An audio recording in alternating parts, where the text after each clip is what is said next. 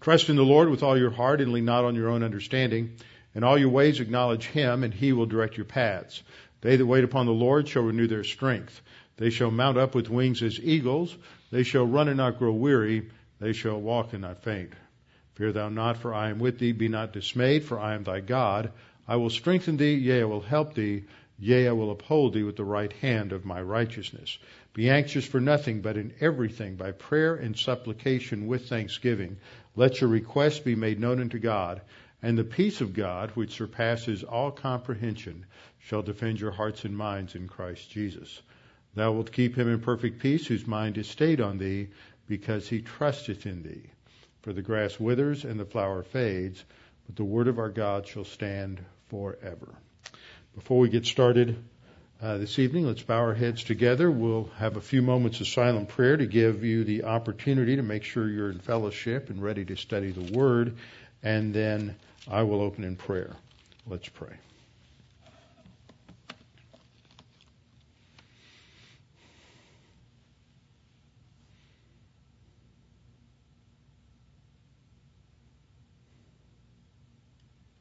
Father, we are so very grateful for all that you've provided for us, all that you have given us with the Lord Jesus Christ and in our salvation.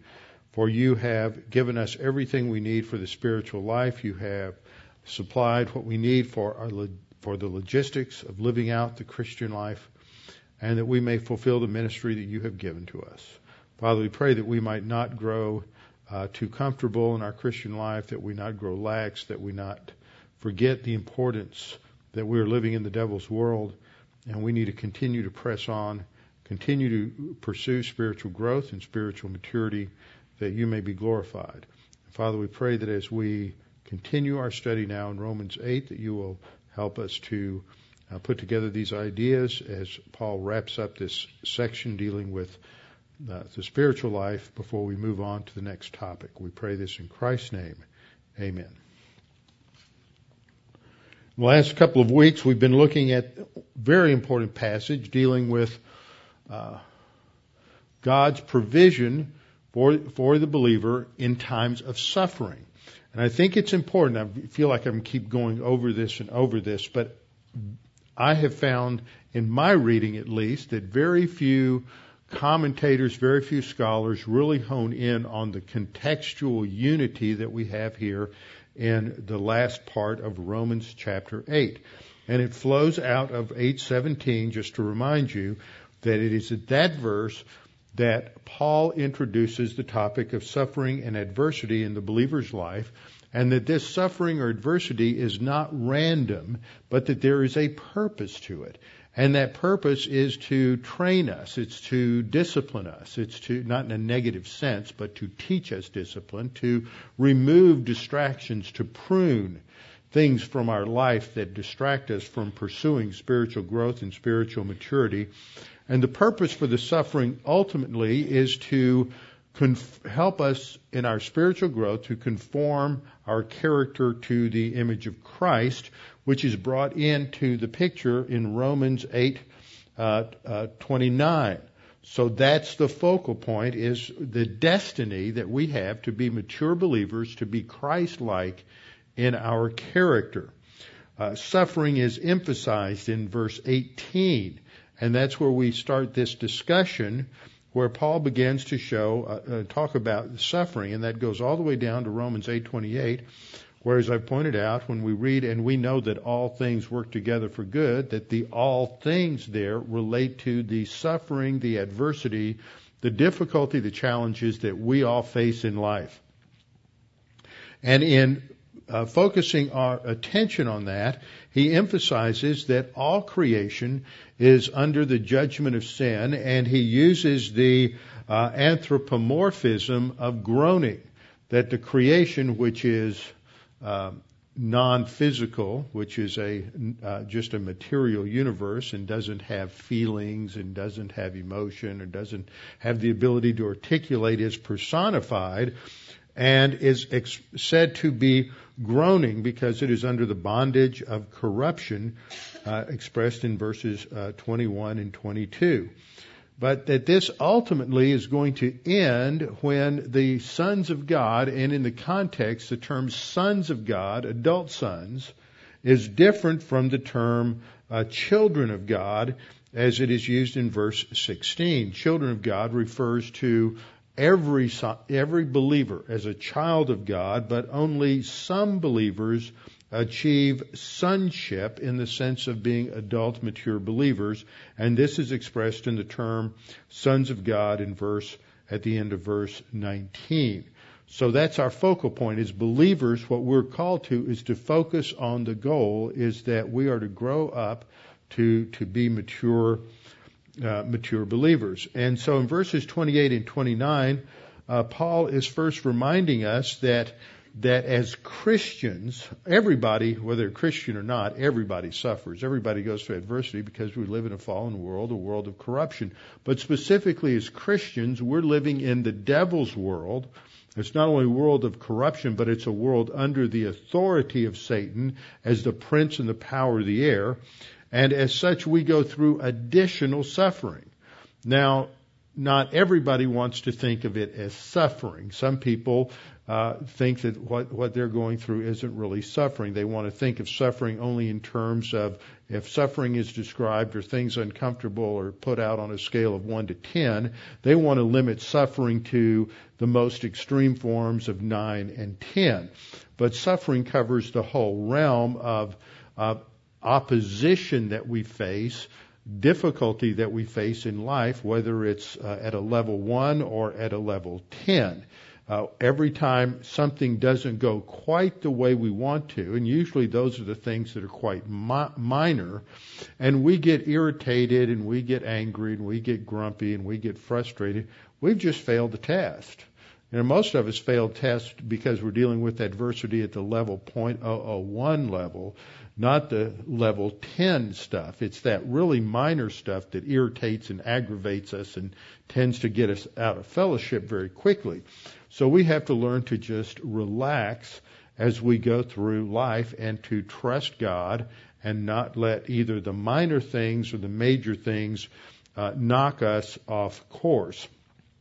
Now it's in that context that the apostle Paul, comforting suffering believers, is stressing the fact that God has this unbroken chain of events in terms of his oversight of our spiritual life and our salvation that gives us comfort and security in the midst of an ever changing, uh, chaotic world. And so we have security. Not just security in the sense of the doctrine, eternal security, we have that, but we have security in the sense that God will save us eternally and eventually in terms of phase three but He will protect us even when things are going completely wrong, living in the devil's world and living in a corrupt environment.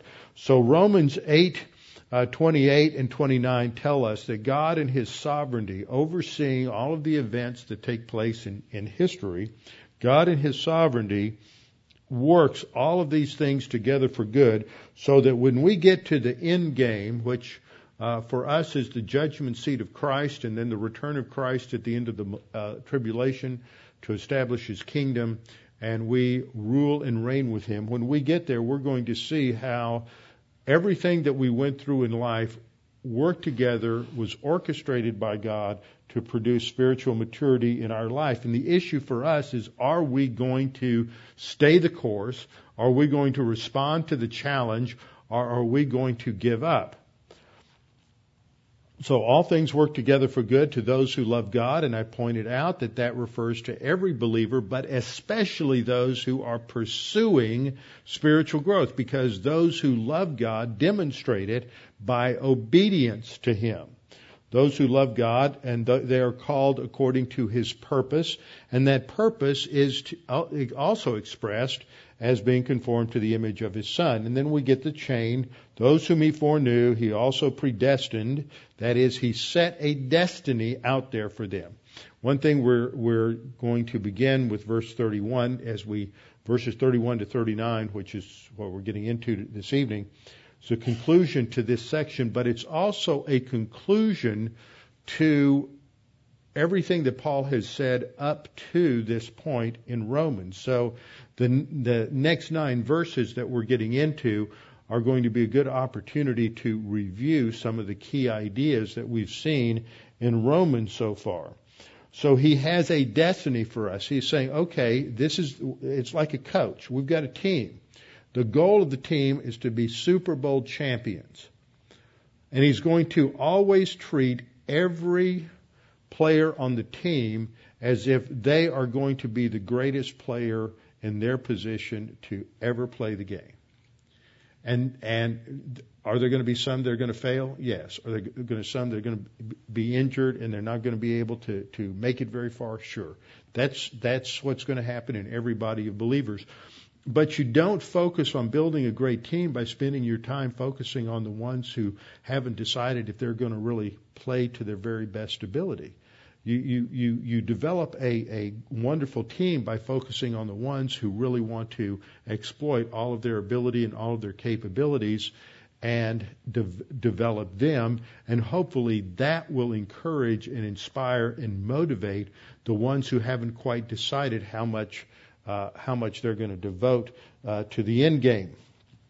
And the end game is, as I've said, using the analogy of football, the end game is to be a championship team. That championship team is analogous to believers who reach spiritual maturity and are manifesting the character of Christ in their life. That's the destiny that God has set before us. It's not a destiny related to salvation, which would be comparable to getting on the team. He's talking about those who are already on the team and how they are to focus on suffering and dealing with suffering in terms of getting to that championship Super Bowl game.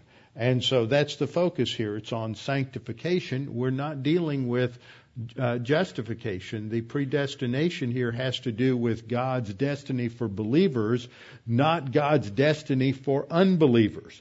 We're not talking about salvation. In verse 20, or verse 30 rather, he develops a chain. We've talked about each one of these as we've gone through here. Moreover, whom he predestined, these he also called. Whom he called, these he also justified. Whom he justified, these he also glorified. And so there's a chain that is set up here. And this is really one of the great verses on eternal security. In fact, John Wesley, who was uh, actually he was a reformer within the Anglican Church in the uh, mid 1700s. Uh, later, his followers were called Methodists but initially they were called Wesleyans. And actually, he wasn't the founder of the movement. It was George Whitefield who was the founder of the movement. But they disagreed over the doctrines of Calvinism. Uh, Whitefield was much more of a Calvinist and a predestinarian than was uh, Wesley and his bro- John Wesley and his brother Charles. And Whitefield left to go to Georgia or excuse me, left to go to it was it was Wesley went to Georgia. Uh, Whitefield left to go to America on his first uh, evangelistic uh, speaking tour in America, and and truly he and Jonathan Edwards, who was a uh, pastor in uh, Northfield, Massachusetts, really lit a fire under people, and that became what was known as the First Great Awakening. But wh- while Whitefield was out of England, uh, Wesley used his influence to turn their their followers against Calvinism, even though he had made a pact with Whitefield that they weren't going to make an issue out of uh, the doctrines of Calvinism, and he would not, and Wesley promised he would not use it to split their reform movement. They were reforming the Anglican, Church.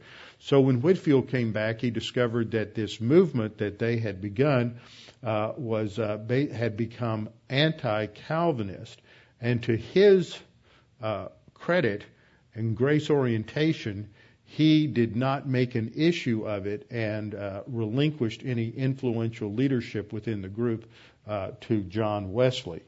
And uh, Wesley, when he uh, was translating this verse, um, uh, whom, when he got to the end of verse 30, he said, Those whom he justified, these he also glorified, and then he inserted if they persevere to the end.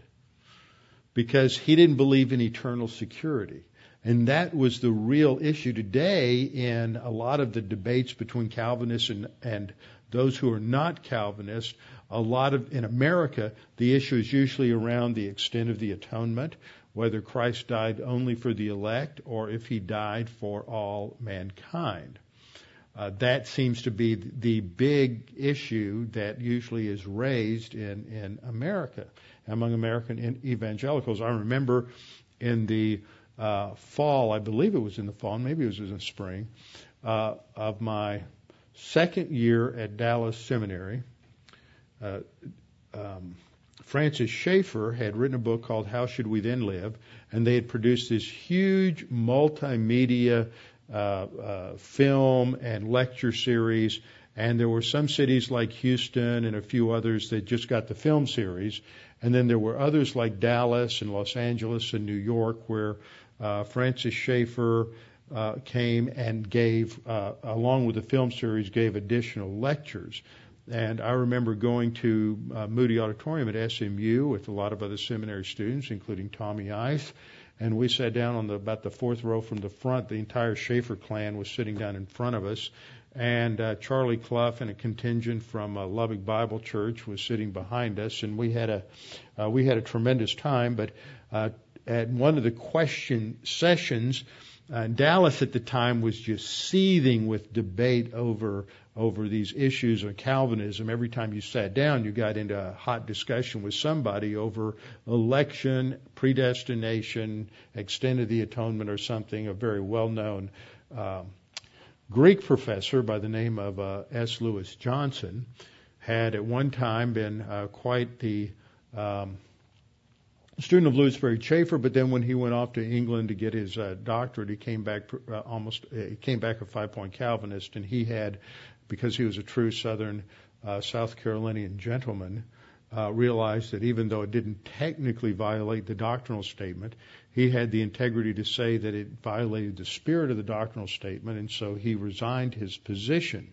Now we have faculty members at Dallas who violate the doctrinal statement uh, verbatim and in spirit, and try to figure out some way to use postmodern logic to uh, justify their disagreement so they don't have to resign because they lack integrity. But Lewis Johnson was old school, so uh, Dallas was just a hotbed of activity, and that was great for me as a as a as a new first year, second year student in seminary, and I didn't had not been uh, well educated in a lot of these issues and the history and the intricacies of the arguments. And so I, I just loved it. It was great, all this hot discussion. But anyway, at the conference, somebody stood up, and there were a lot of questions on target related to the lectures that, that Francis Schaeffer was giving.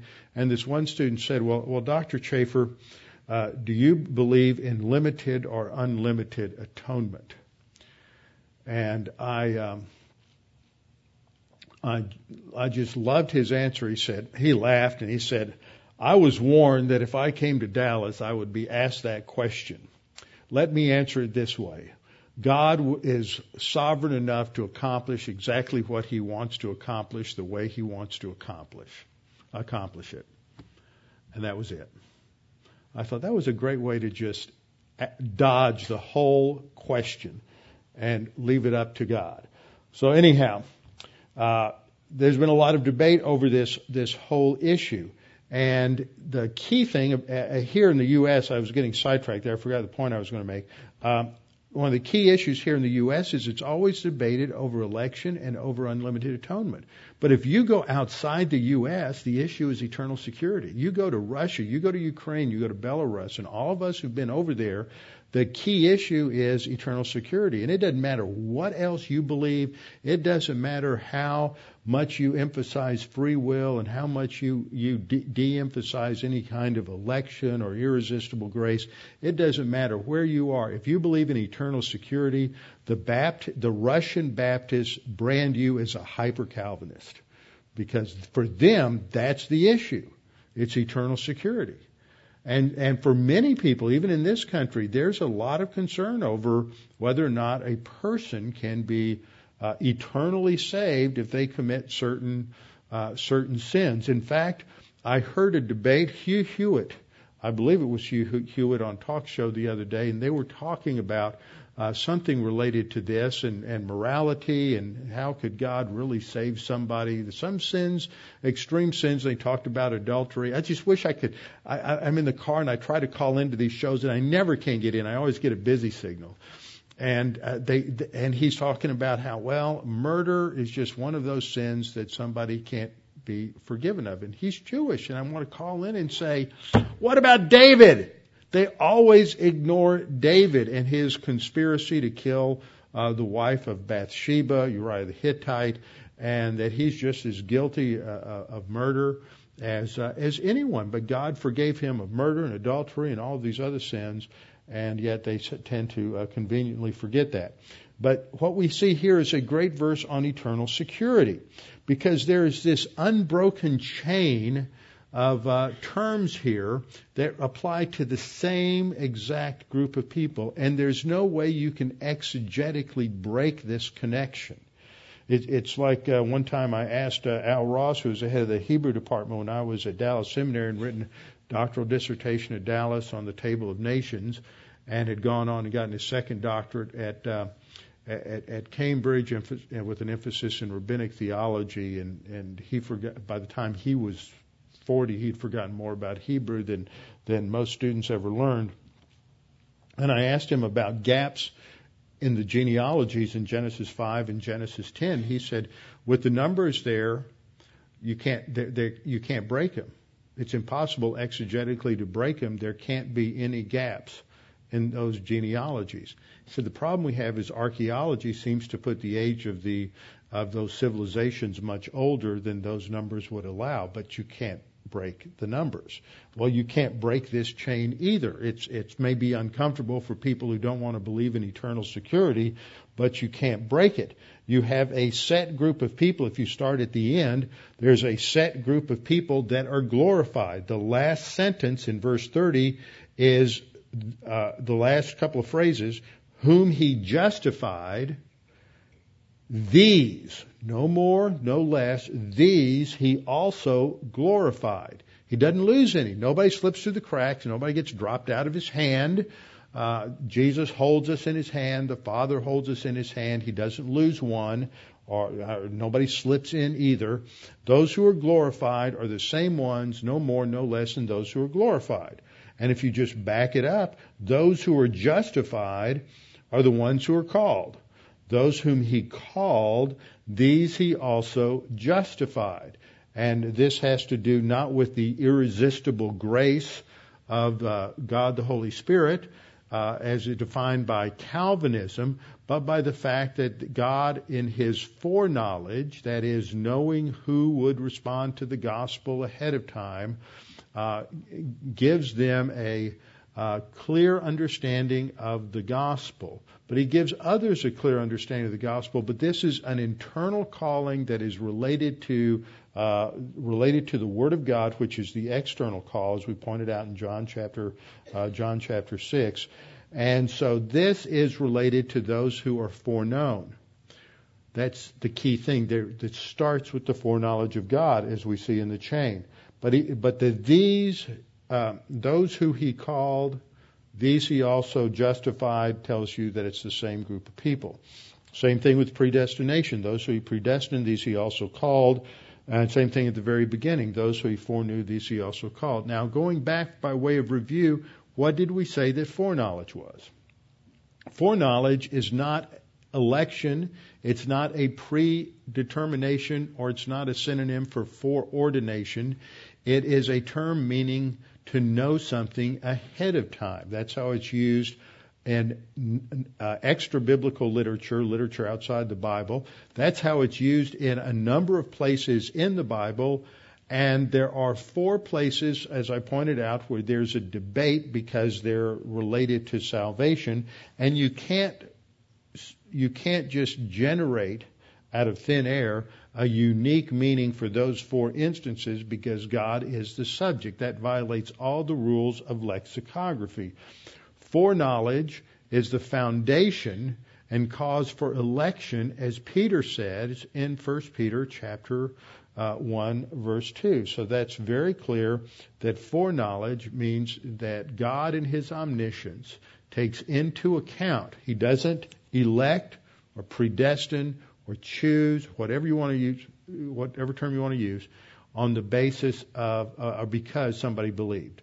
But God, in his, out of His own will and His own desire, uh, select or, or, predestines, chooses a destiny for that group that will respond by faith because He has known whom they will be from eternity past.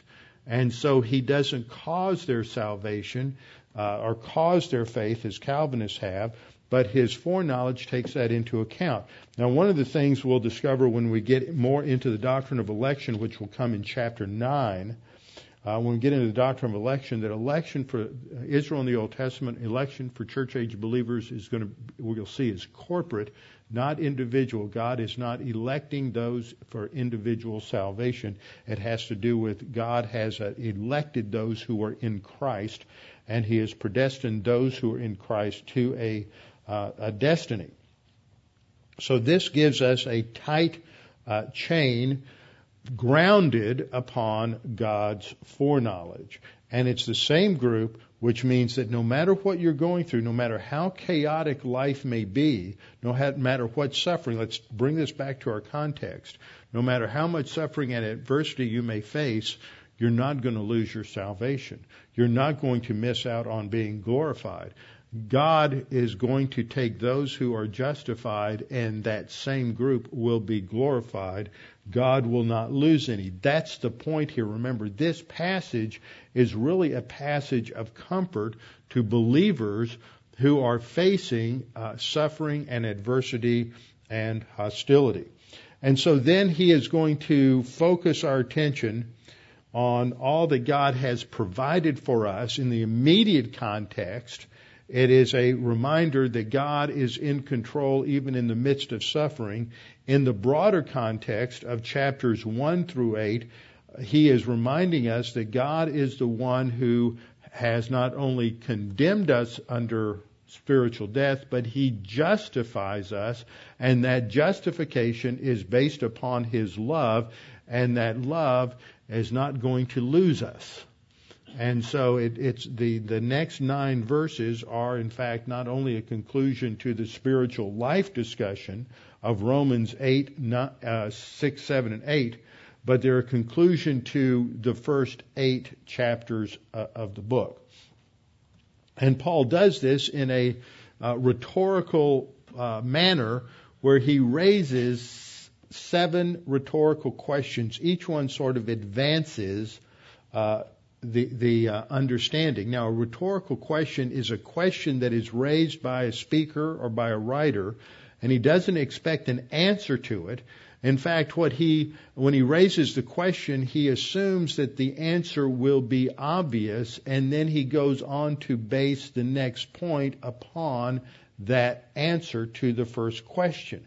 And so Paul sort of stacks these on top of one another but in between a couple of them, he does give the answer because it's not quite as obvious as some others. And so as he does this, the idea is to um, is to bring us to the point uh, of the conclusion in verses 38 and 39 that nothing can separate us from the love of God. Now, what's significant about that is that he has an, in his audience, as we've seen in, in the church in Rome, a number of Jewish background believers who have become believers in Christ. And as a result of that, they might ask the question, well, if we can't be separated from the love of God, what happened to, the, to Israel? It seems like God's pretty much separated them from his love right now. Is there a future for God's people Israel. And that's going to be the focus of the next three chapters Romans 9, 10, and 11. So Romans uh, 1 through 8 have focused on justification and then sanctification. And then there's a shift that occurs in Romans 9 through 11 to show how God's righteousness is also consistent with his plan for Israel and consistent with uh, uh, everything that is taking place in Israel at that time in terms of their uh, their divine discipline. So he asks the first question: What then shall we say to these things? In uh, the first part of 831. Uh, then he, and that is, he doesn't give an answer to that. He just states the question, what should we say to these things? And then he answers it with this second question. If God is for us, who can be against us? And the answer to that is self-evident. If God's for us, nobody can really be against us. And so if God is on our side, God plus one is a majority.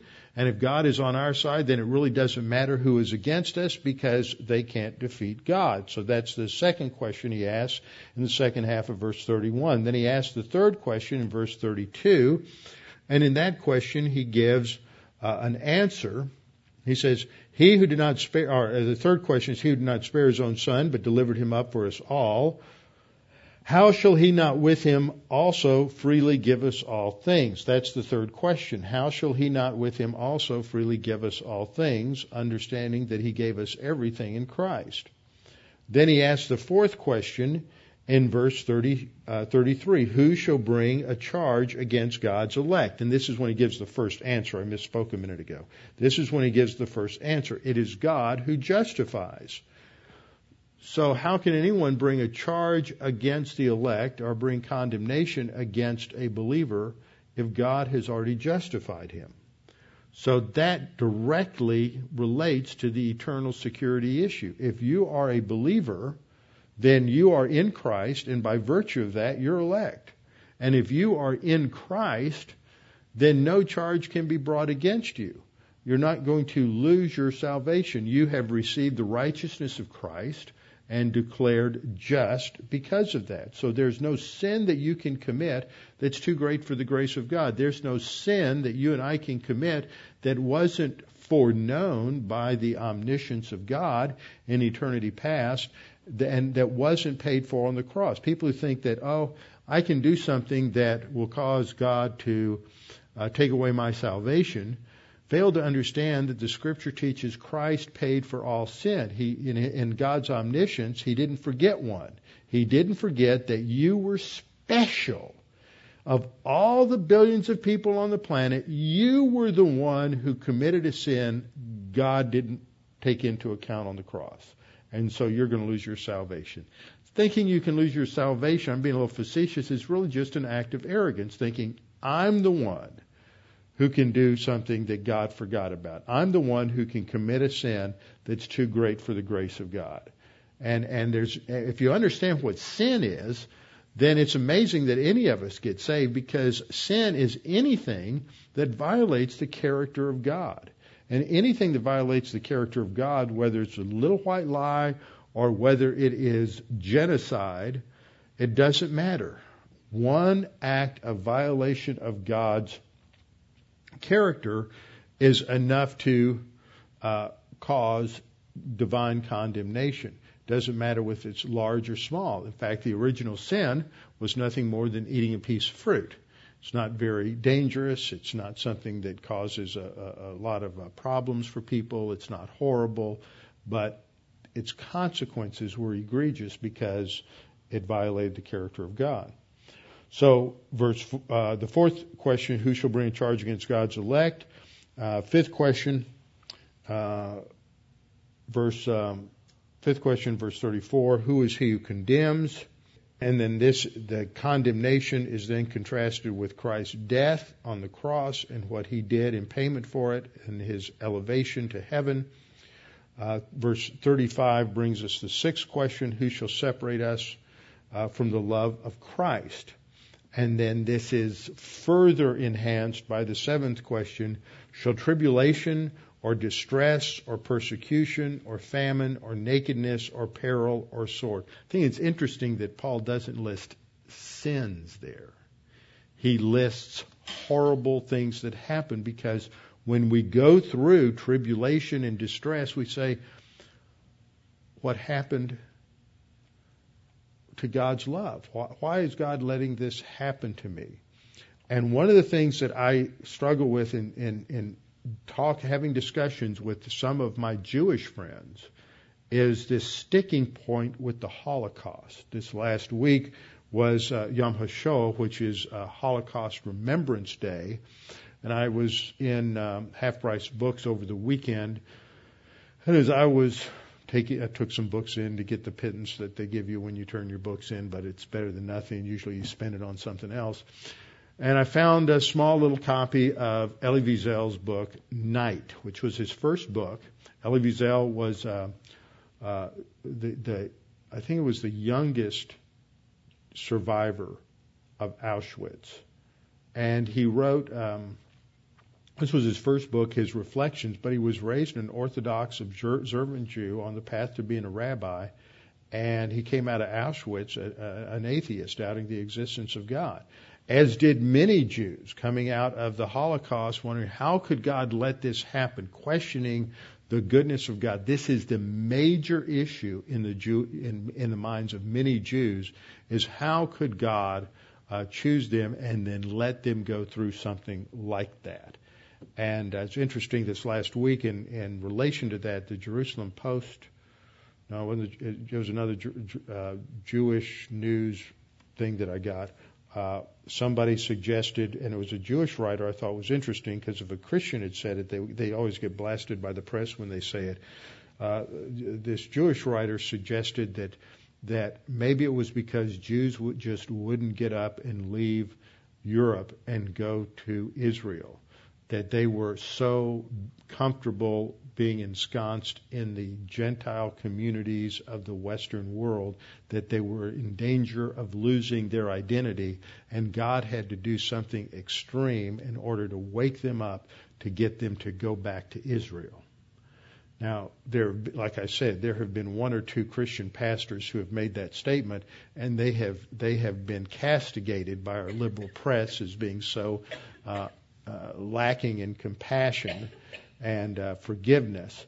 But this was uh, interesting, and I think that is an accurate question. But this is a question in many Jews' minds: is how can a loving God let horrible things happen? So this is a question that happens with with people: is when they go through extended suffering.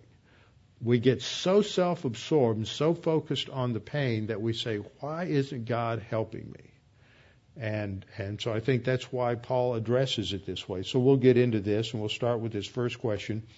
What then shall we say to these things? And what he is doing is, and by just the way it starts, what shall we say to these things is a positive way of assuming that this is true. Everything I've just said in Romans 8, 28, 29, and 30. So what did, what's the point? Why is this important? Uh, what should our response be uh, since these things are true. So he, he brings that to, uh, to the forefront.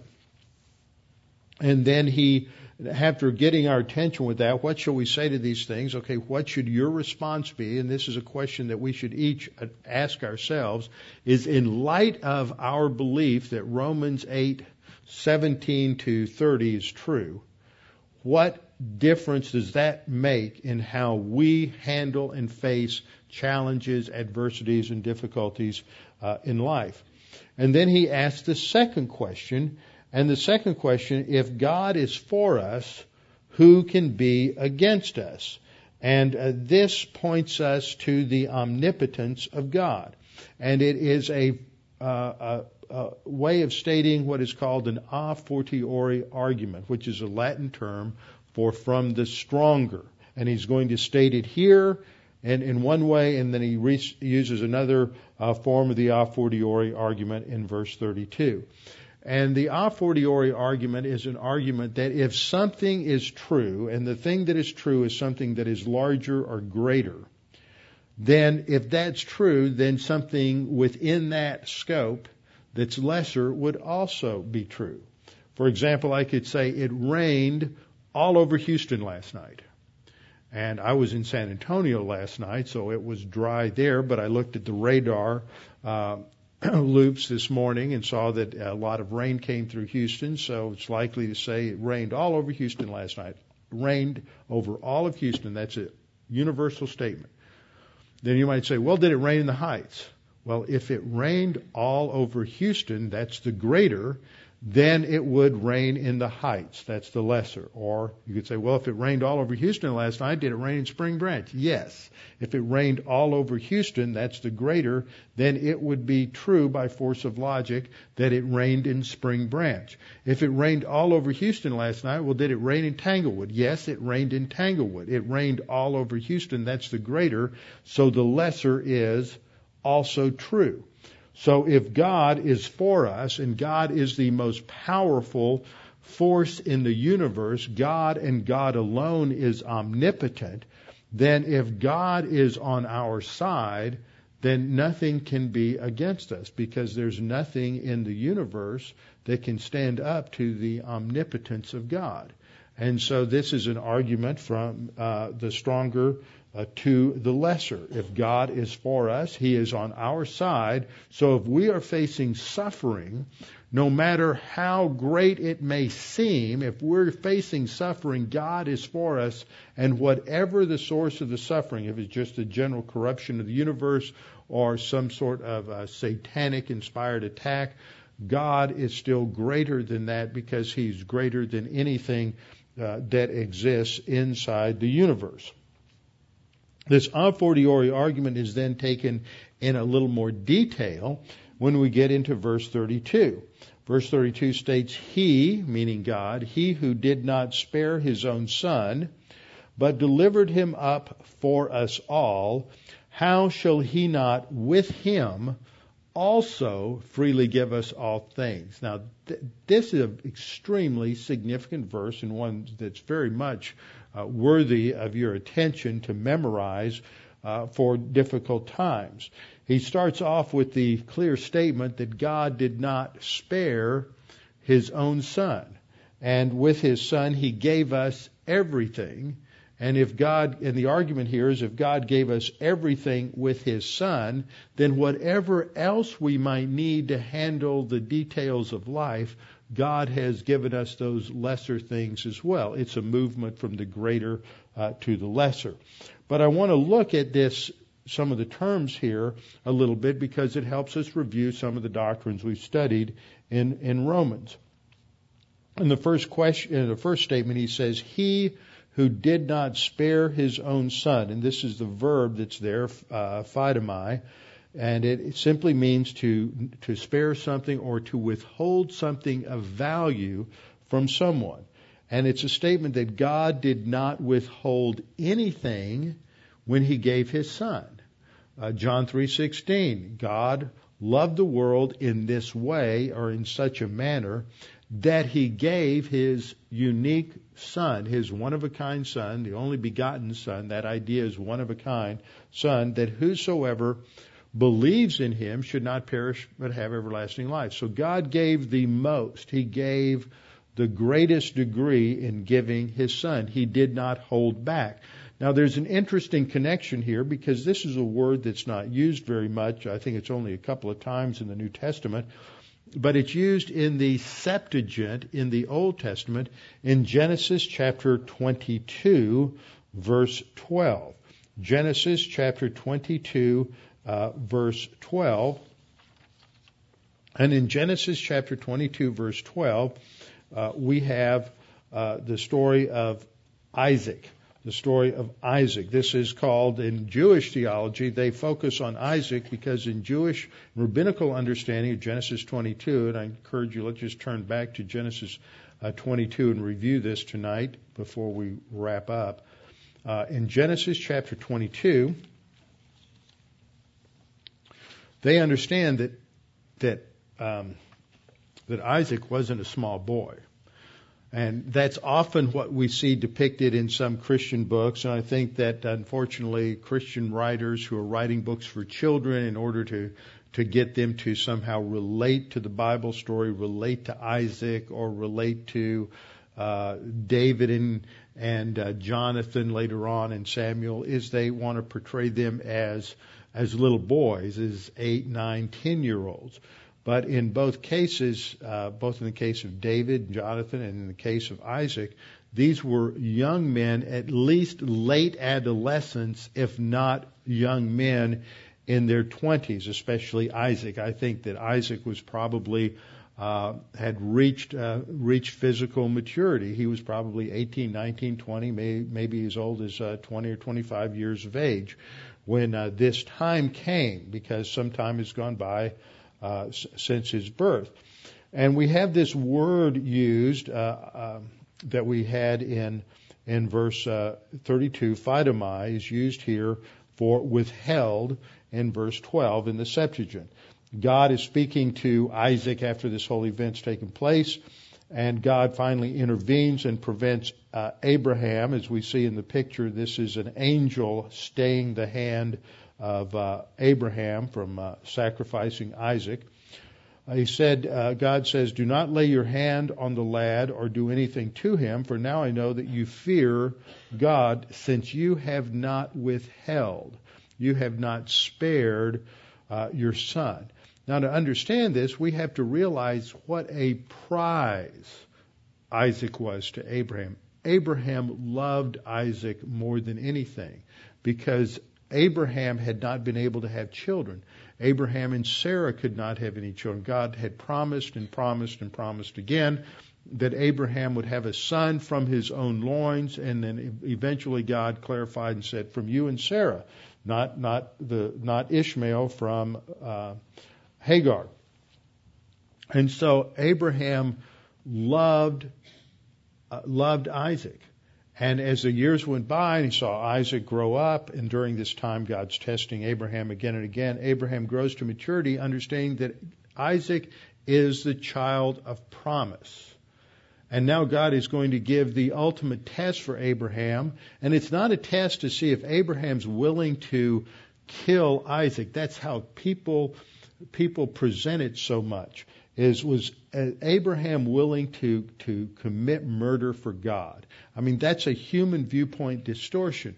But we have to look at this through, through the lens of Scripture. Now, the Old Testament doesn't give us some of this information, but we do get it later on in the New Testament in Hebrews. In Hebrews 11:17, we're told that uh, by faith Abraham, when he was tested, offered up Isaac and he who had received the promises, notice the New Testament writer emphasizes this promise. He who had received the promise offered up his only begotten son. Same term that's used of Jesus, emphasizing his one and only, his unique son.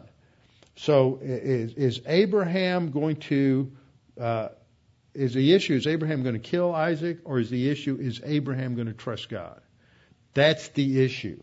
And writer of Hebrews emphasizes that, that the issue with Isaac is this is the one in whom uh, Abraham's seed would, would go. God had promised him descendants that would be as numerous as the stars in the sky and the sand on the sea. But Abraham concluded that God was able to raise up Isaac. See, the, Abraham's not thinking, oh, I'm going to murder my son. Abraham has finally understood over the course of his life that God made a promise and God is going to secure that promise. He is not going to go back on his word. He was able to uh, reinvigorate Abraham and Sarah's uh, sexual and reproductive capability so that 10 or 20 years beyond their ability to have children, uh, this was regenerated. Uh, they, uh, Sarah became pregnant and gave birth to Isaac. This was a miracle. And if God can do that, Abraham has finally learned that even if Isaac dies, if the seed line has not progressed, God will fulfill his promise and he will bring Isaac back from the dead. So he understands the issue isn't will he murder Isaac or not. The issue is whether he will trust God to raise Isaac from the dead or not. That's the perspective. And so uh, Abraham uh, fulfills the the test. Now, if we look at the first verse, we see the clue here came to pass after these things, after all these various tests in the past, that God tested Abraham. It's very clear to us this is a test. God tested Abraham and said to him, Abraham. And he answered, Here I am. And God said, now take your son, your only son. That's emphasized in the test. It, it echoes the only begotten son, Jesus Christ, that comes later. So this is a foreshadowing. Take your son, your only son, Isaac, whom you love. Notice God doesn't even take into consideration Ishmael because Ishmael was sort of an accident by way of Hagar, but that's not his son, his son that is his heir. It is Isaac. Take your son, your only son Isaac, whom you love, and go to the land of Moriah. Now, the land of Moriah is believed by the Jews, the hills of Moriah, the Temple Mount, which later became the threshing floor of Araunah the, the, the uh, Hittite, and this was where Solomon built the first temple. That is Moriah, according to Jewish history and Jewish recollection. And it was there on the foundation stone in, in Jewish tradition, which is what's the stone or the rock that the dome of the rock is built on that rock that's in there that none of us can go see right now and haven't been able to for about 15 years. They won't let Christians in. But that rock that's there is thought by uh, Jewish tradition to be the place where Abraham was going to sacrifice or, or was going to sacrifice Isaac. And that is on Moriah. And so to offer him there is a burnt offering on one of the mountains of which I shall tell you. Now, burnt offerings is a very specific term. This is described in Leviticus chapter 1. You have to uh, kill the sacrifice, slaughter the sacrifice, then dismember the sacrifice, put the carcass on the altar, and then build up the firewood around the uh, uh, around the carcass, and light the fire until everything is completely consumed by the fire, and the smoke and the offering all ascends to heaven, which is why it's called it, the the Hebrew word for a burnt offering is an olah from the verb alah, meaning to go up, and so.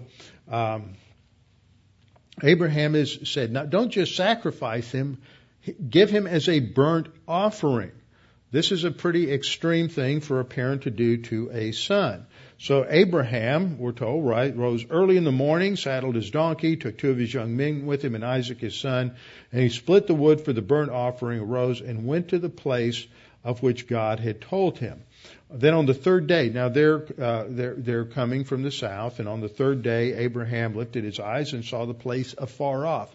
Now there's another interesting thing, and that is that they've discovered over the years, this has been known for years, but They've discovered a place uh, not too many years ago along what is known as the Way of the Patriarchs. There is a trail that runs from the north through the south, through by Jerusalem, and to the south in Israel. From the hill country in the north through Shechem and down past Jerusalem and down past Bethlehem and down towards Hebron. Remember, Hebron is where uh, Abraham was living.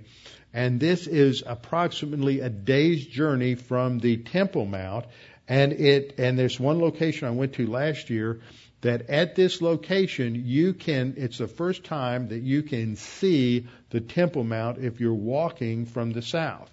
And there is a mikveh there, which is a ceremonial washing place that uh, survived, that they've discovered from the Second Temple period, because as uh, pilgrims would make their way to Jerusalem, it was at this place where they first could see the Temple Mount that they would get up in the morning and they would have a ceremonial washing to make sure they were cleansed before they went to the temple. They would arrive at the Temple Mount by that afternoon. And it is believed that that's location, or very close by the location where Abraham arrived and saw the uh, hill of Moriah for the first time, is right near there.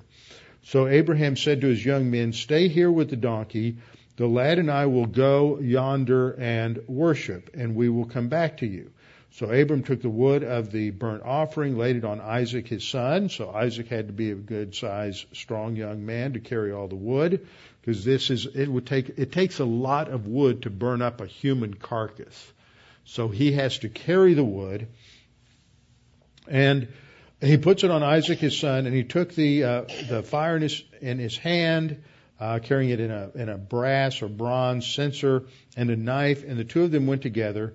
But Isaac spoke to his to Abraham his father and said, "My father, here I am." And Abraham said, "Here I am, my son." See, that kind of mirrors the first line where God called Abraham said Abraham, and Abraham said, Here I am. Now Isaac says, My father, and Abraham says, Here I am, my son. Says, Look, the, there's fire, we have wood, but where's the lamb for the burnt offering? Now here's the clue to Abraham's mental attitude. Abraham, his father, said, um, uh, in verse uh, 8, Abraham said, My son, God will provide for himself the lamb for a burnt offering. Now that's what clues us in doctrinally to what this is depicting. This is de- depicting a substitutionary sacrifice, and that's the whole point of this, this whole little episode. Uh, eventually, is that God is the one who supplies the substitutionary sacrifice. And so Abraham, before he ever gets there, says God's going to provide a lamb.